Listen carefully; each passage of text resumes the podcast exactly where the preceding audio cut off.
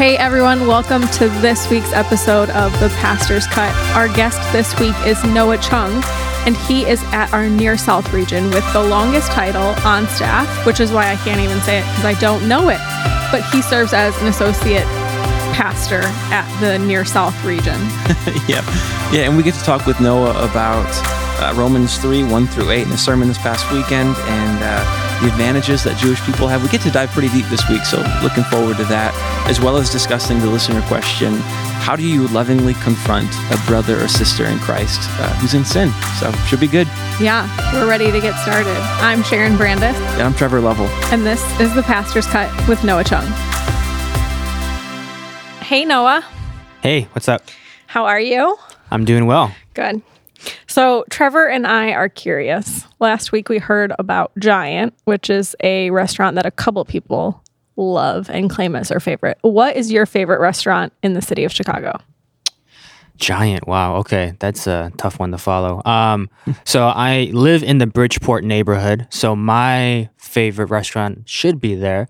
And I am going, uh, I am going to pick uh, it's kind of this new up and coming one. Well, it's been about around two years. It's called Duck Inn. Okay. Um, it's by a local guy, and yeah, I think it's, it has one of the best happy hour deals. Uh, like they have like half off almost everything if you get in between five to six. Um, and they do a lot of like cool things like duck, like duck hot dogs and like this rotisserie duck that is excellent. Yeah. Okay. Really? Excellent. Yeah, it's pretty unique. So I would recommend that one. Yeah. You're a fan of duck then. Trevor, are you a fan of Uh, duck? I don't think I've ever actually had duck before. Okay. you are missing out. yeah, sounds like it. Yeah, yeah. Sounds like I have a growing list of restaurants I need to try out. Giants, uh, pretty expensive, I think. It is. We should be cataloging all the restaurants that the Yeah. pastors say throughout the throughout Yeah. this season so that someone can use it as a resource. yeah, yeah. Okay, so Noah, you preached at Bridgeport this past weekend. yeah, and, at Bridgeport and South Loop. and Yeah, South yeah, Loop. yeah. Can you give us a quick recap of your sermon? Yeah. So uh, one this passage, Romans three one through eight. Uh, a lot of commentators, I think even John Piper said that it's one of the most difficult passages, actually the most difficult passage in Romans to preach on, mainly because of a lot of the Jewish uh, first century Christian kind of like uh, theological, contextual, all those kind of backgrounds that are packed in that little that verse. So what I did, I just went through those. They have like there's three to four like objections that Paul brings up, and um, we'll talk about some of it again. But kind of the questions like, what advantage is there to be a Jew, or uh, does my unrighteousness sh- uh, show God's righteousness, and then why is he judging for our sin? A lot of those kind of questions. So I kind of go through that in like the first 15 minutes. Yeah. Uh, and it's, it's pretty just kind of surface level. And then what I did was I kind of, uh, I used an illustration of uh, this fable called The Emperor's New Clothes. Have, are you familiar with that fable? Yeah, yeah. um, yeah, just kind of basically it's a story about this emperor who hires like these philosophers to make him the best garment in the world. But in actuality, the garment is like this invisible cloth that only the pure and wise can see.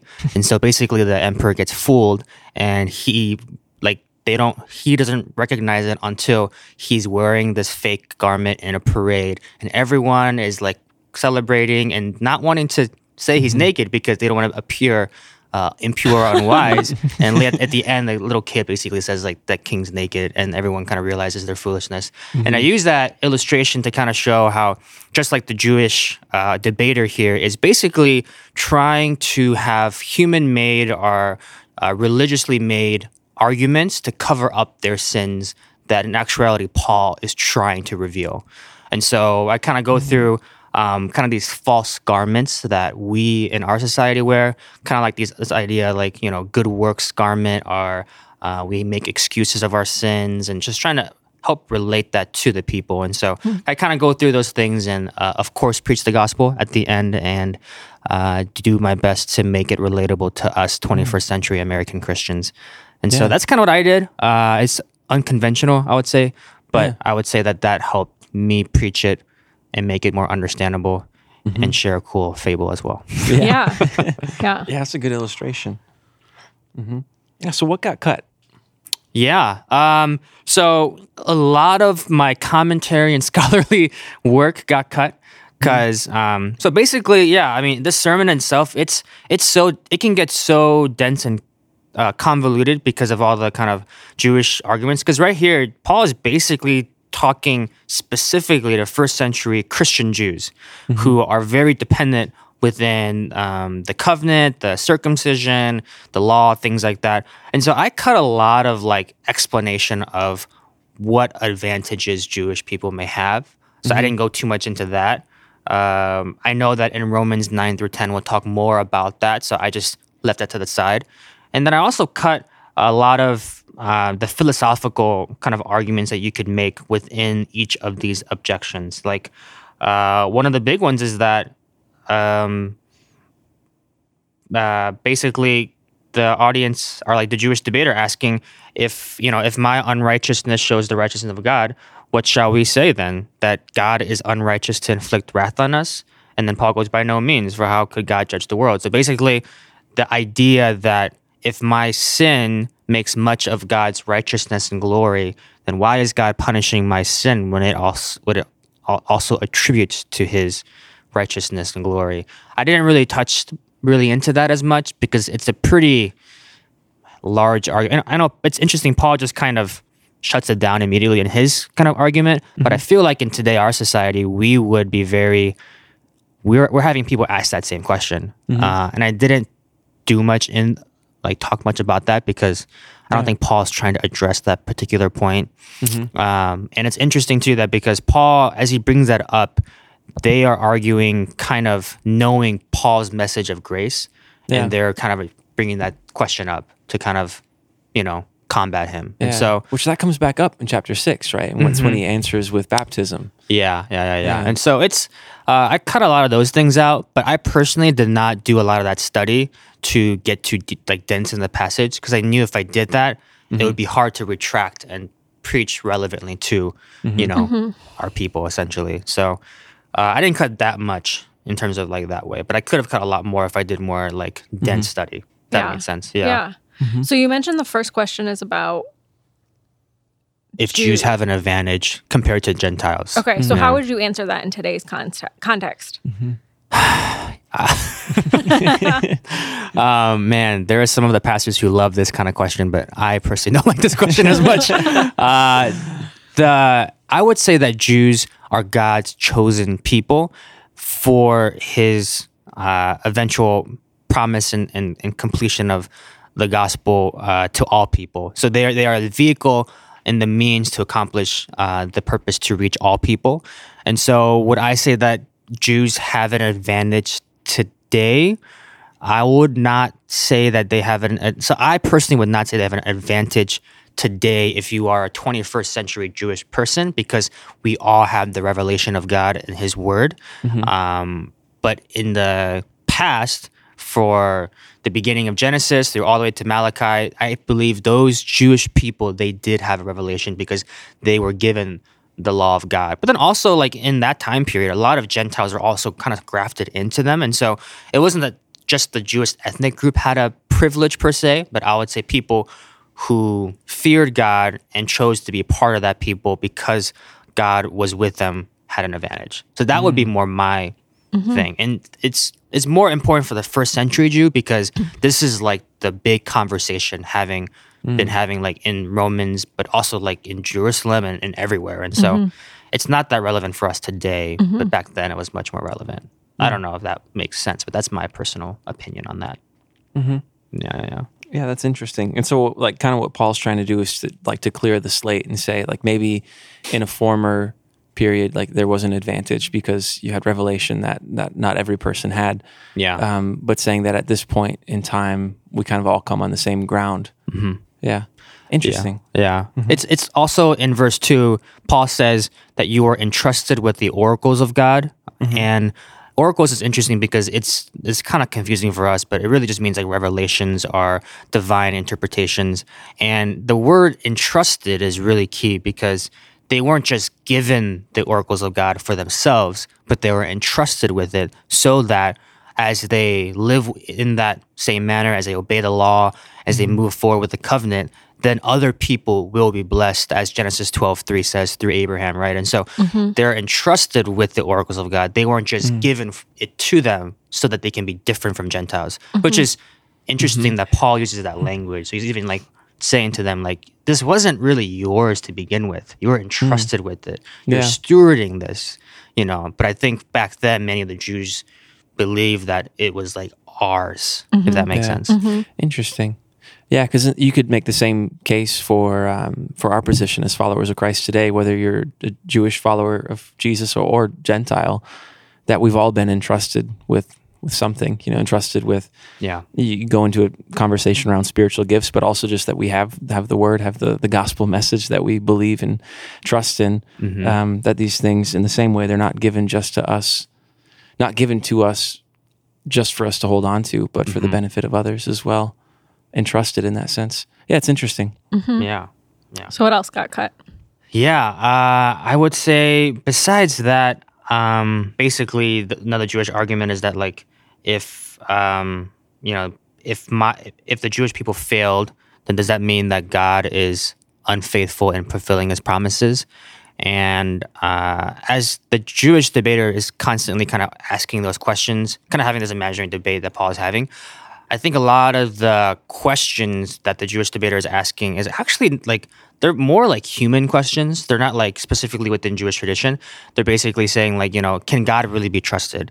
Um, is God really faithful? Or is my sin really that bad? If God's going to forgive me and His grace is going to shine, and so I didn't talk too much about this. I kind of touched upon this, but basically, the idea the idea that you know we as humans feel like we have a right to judge God's decision and His character, um, and I think that's a really interesting thing for us today because I feel like because of like modernity and reasoning that we and like this idea of like equality and freedom that we can actually judge God and see if his acts are just and faithful. Yeah. And we put that along our like kind of spectrum of like judging, which I think is totally wrong if we actually believe that God is perfect and judge and faithful. And for the Jewish people, they would definitely have believed that. Um, It's kind of a, a great reversal that we're kind of doing. Um, and I didn't talk much about that. Uh, Yeah. Yeah. but that's interesting to begin to see. Uh, I know Paul does bring it up again, like later on in, in Romans a little bit, but yeah, just that kind of that natural human pride of like wanting to judge God is, is interesting too as well. Yeah. That that is interesting. Um, even that. Um, so Charles Taylor is a Catholic uh, philosopher theologian. Wrote the book A Secular Age, and in that he talks about how he's trying to get at the answer for how did um, we go from a time where like 500 years ago it was almost impossible not to believe in God, whether you were Christian or not, at least in uh, kind of like North Atlantic Western society. And then you, 500 years, this transformation takes place in which you feel this pressure, whether you're a person of faith or not. Uh, you have this understanding that there are other options, other other ways to approach life, and other things to believe in. Um, then you see your faith as one option among many. And he's saying that it wasn't always that way. And uh, throughout the course of those 500 years, theodicy, the practice of basically justifying God, like what Paul is doing here, that that, that becomes something that's really popular mm. um, in that time period of basically like kind of putting God in the dock, holding mm-hmm. God on trial. Yeah. Um, yeah, which is interesting to think that that hasn't always been something that has been really prevalent in culture, but you've seen it develop Yeah. much more over the past couple hundred years. But then you see it mm-hmm. here with Paul as well. Mm-hmm. Yeah. yeah. Even the whole idea of apologetics and how that's such a big thing in the past like 50 years or so. Yeah. Um, that's Paul. It's what Paul is doing right now, essentially. Mm-hmm. But it, yeah, it wasn't as like a as mm-hmm.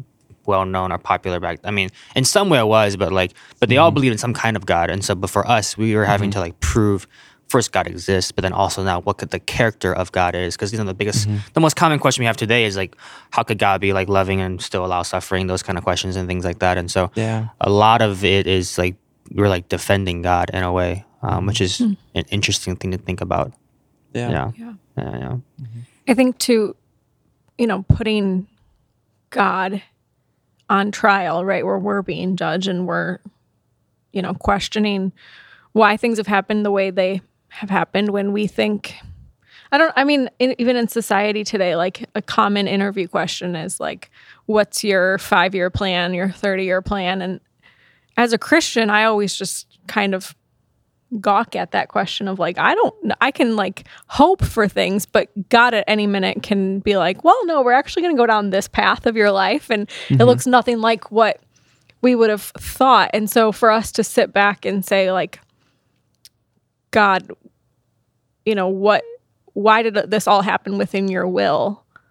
And question his character, even though at the end of it, we usually come back to, like, oh, I see why, and this is your character. So I'm curious for you this week, like reading this scripture, how did it come off the pages to you and to your life about ways that maybe you put God on trial? Yeah, that's a great question. You know, um, kind of going back to the idea of the Emperor's New Clothes fable and how we temptation for just humanity itself. It's we we kind of cover, uh, we kind of make excuses or use various reasons to cover up our sins or cover up our like brokenness, our failures, and um, one of those is like we we blame God for our situations, our circumstances, and things like that. And I, I definitely think like back in like high school and college. Uh, so I grew up very much in a like an immigrant household. So my parents are both from Korea. Uh, they came with very little money or training, um, and they my dad worked a very like typical immigrant job. He like had a like a, a shoe repair slash like dry cleaner business. Um, somewhat successful, somewhat not. But because a lot of the struggles as an immigrant, there's a lot of common issues that come about because of the stress. For my dad, it was uh, alcoholism that really did that, and uh, kind of compiling that then with being in a very uh, monocultural community that I kind of grew up in, in my school. I was the only like Asian American in my high school of like 2,400 students or whatnot, and so a lot of just different struggles of like why God did you put me here in this place with Yeah. this family, and so uh, definitely I have questioned God a lot at that point because my mom was a very very faithful like Christian woman went to church every single day, um, very faithful, and I I definitely questioned God a lot throughout that, and because of that I even studied like sociology in college because I wanted to figure out why is an Asian American in the middle of a St. Louis like suburb uh, that you know why am I here? You know I should be in Korea, shouldn't I? And so all those kind of questions come up when you challenge you know God why this, God why that, and at the end. I began to realize, for me personally, that God had put me in that situation. And yeah, it was very hard from family and community wise, um, and a lot of stories within that. But He put me in that situation so that I would begin to first trust Him more, um, to also understand and empathize with those who have similar struggles, like with me, with family, with identity issues, with being Asian American and so that I can then be a blessing to others afterwards. And that's only by the power of the Spirit, by um, mentors, by a strong Christian community, um, by the gospel being preached to me over and over and over again, that I came to that resolution. And so, for people who are asking the question, like, why God? Like, God, I blame you for this. God, it's your fault for that. Like, I at the end of it, I don't really, I can't blame them because it's a human condition that we're going through. It's a human, you know, agony that we're going Yeah. through. Yeah. Um, you know, but I, for me, I do know that there is hope on the other side. I think even amidst all the blaming God and questioning God, there's something like innately in us that I feel like we want to kind of grab onto a hope. Um, and I think that what that's what's kind of carried me through my journey, and hopefully, as I'm continuing in my journey, I can help others along that process too, um, within the hope that Christ gives to us, and how the gospel does reconcile and heal, uh, and redeem and restore so many parts of our lives that we feel um, are broken. And so Oh. that's Yeah. kind of I feel like you know it reminded me a lot about this. I shared a story in my sermon about how my mom um, is like almost a picture of God's faithfulness, um, and how God is always faithful even when we are faithless. Um, I think that's a really good reminder in this text uh, that you know uh, Paul has this line in Second Timothy that you know if we're faithless, he's still faithful, which is really just kind of because God cannot change who He is. Yeah. Uh, and that's such an incredible reminder and just truth for us to kind of take away, even as we question God, blame God. Ask him, you know, it's your fault for doing this and that. I mean, there's so many things that we have. Even as Christians, we still ask, right? Yeah. I'm sure. So, yeah. Yeah. We're not immune to it. Yeah. Just because we've placed our faith in Jesus. Mm-hmm. So yeah. if anything, it's that's when it starts. hmm What about you, Trevor? Um, with me, I remember learning this in seminary um, with a professor in kind of a class conversation around the Psalms, and how uh, in a lot of the Psalms, the the author will be in a kind of a difficult situation, um, and they're crying out to God, and a lot of times they're upset and they're angry with God and expressing that. So somewhat similar to this, but maybe not so philosophical in its approach. It's more so coming from a place of pain and a, like an emotional place, and um, that in some ways, you know, all of Scripture being God breathed, it's it's like the the Word of God given to us, and the fact that the Psalms are written in that way, it's almost like God giving us license to come to Him in that way, Yeah. um, to fully express what we're feeling, to express our anger, to express our uh, sadness, our frustration, even when it's with Him. Um, that that's something that He's like, it's okay. I'm I can I can handle that. Um, yeah, and so that's something that I've that I've leaned into in different seasons, and um, yeah, it's funny though because like when the season comes to an end, it's it's always kind of like, oh, okay, I get it. like, yeah, you, like you were there, you were you were doing something. It Yeah. just wasn't exactly as quickly or in quite the, the way that I wanted it to be, but I see what you were doing, Yeah. um, even if I didn't at the moment. But yeah, Mm-hmm. what about you? Yeah, I mean, even in you saying that, I think there's a season that I'm still, the season's still unfolding in God's picture, and that's with losing my mom last year. Of like, hmm. I I've seen God's goodness since she's passed away, but I'm still not hmm. sure what the the end result of that season is and why she was hmm. taken from me at you know the age of 30 or whatever. Um, so I think there's I I, I agree because there's other chapters in my life that I look back on and I'm like, oh, like that's why you ended that relationship or that's why I was single at mm-hmm. that moment and now it's like now I'm heading into marriage and it's like, oh, I see why mm-hmm. you waited to bring me my now fiance. Like I get it. But there are some seasons where it's longer, where it could be years before Yeah, you know, God's brought it all full circle of like, well, like this is my will because this is what's best for you. And so I think Yeah. with my mom's death, I think sometimes I'm still like in the Psalms of like mm-hmm. crying out to God, like, mm-hmm. have you forgotten me? And you know, why would you do this? And so I I agree with that. I love mm-hmm. the Psalms, especially if I'm ever having a day where I'm feeling more depressed or sad or frustrated with God or someone else, like, yeah, David cried out a lot in the Psalms. Um, and that gives us freedom and um, even structure of how to how to come to God with it. Uh, another really good piece of advice. I'm I'm trying to remember who taught me this. It was either Glenda Childers or Joy Eshelman, 2 amazing ladies at um, near Yeah. North, and they said that the three words you need to know when you're praying to God. Oh man, and now I'm going to forget them. Are please, oh, I got it. Okay, I got it. I got it. I got it. Please help and thank you. uh-huh. That sometimes you don't know what to pray, but if you can yeah, if you are asking God for something, start with please.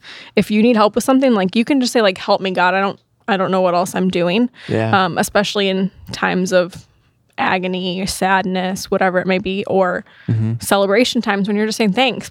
I don't I don't really have a lot to say to you today, God, to you, God, but uh thanks. Like those are three really good words um to just remember in addition to turning them to the Psalms. So Yeah. Good stuff. Okay, let's jump into our listener question. So, uh, this is a question we have this week. How do I lovingly confront a brother or sister in Christ uh, who's currently living in sin? Yeah, uh, that's a very good question, and yeah, applies to a lot of Romans. You know, as I hear that question, and I, I've heard that question before, even in like in small group, and um, yeah, just in a lot of different scenarios, and I feel like when you have that question, the first thing that should be relevant or should be definitely there within that particular situation is a strong relationship between that brother and sister, like that brother or whoever is in, like, like the Christian people who are in that um, situation. And I feel like that's the primary like goal is that you are in first relationship with one another that you have authentic relationship together. Um, a lot of times when i hear that question people who ask me that they're talking about someone who they kind of know or they're in the same small group with but don't really know them that well Yeah. and that is a recipe for disaster in my opinion mm-hmm. to confront sin when you barely know the person or when you know them a little bit Yeah. and so i think the very just the precursor for any of that confronting needs to happen in a strong relationship uh, strong understanding of that person's story and background and things Yeah. like that because you know in our society we're so isolated in our own lives that and we can easily it's so easier to judge people than to actually confront sin in a Yeah. lovingly uh mer- like with mercy with grace and so that's the first like step i would say to anyone. And then of course when you confront the person out you know i think the the obvious things kind of stand. Do it lovingly do it with kindness do it one-on-one.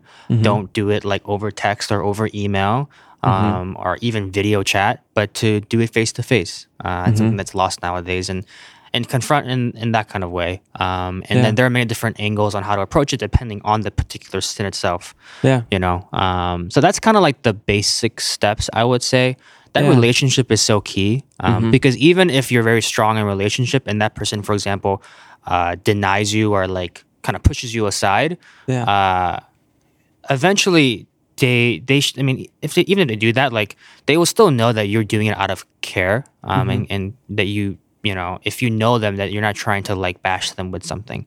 Yeah. um and so yeah that's a really tough question uh, especially in Chicago because you know we have some relationships but I feel like a lot of them are not that like longevity relationships because of just the high transient nature of our city. Yeah. and so it's definitely tough i would say. Um, Yeah. that's like my first stab at it. I don't know what you guys think about that Yeah, yeah. I think like the key part is that like the the lovingly piece that it's um sometimes I think we can notice something in our brother or sister's life if that relationship does exist in that in that um kind of strong and healthy way.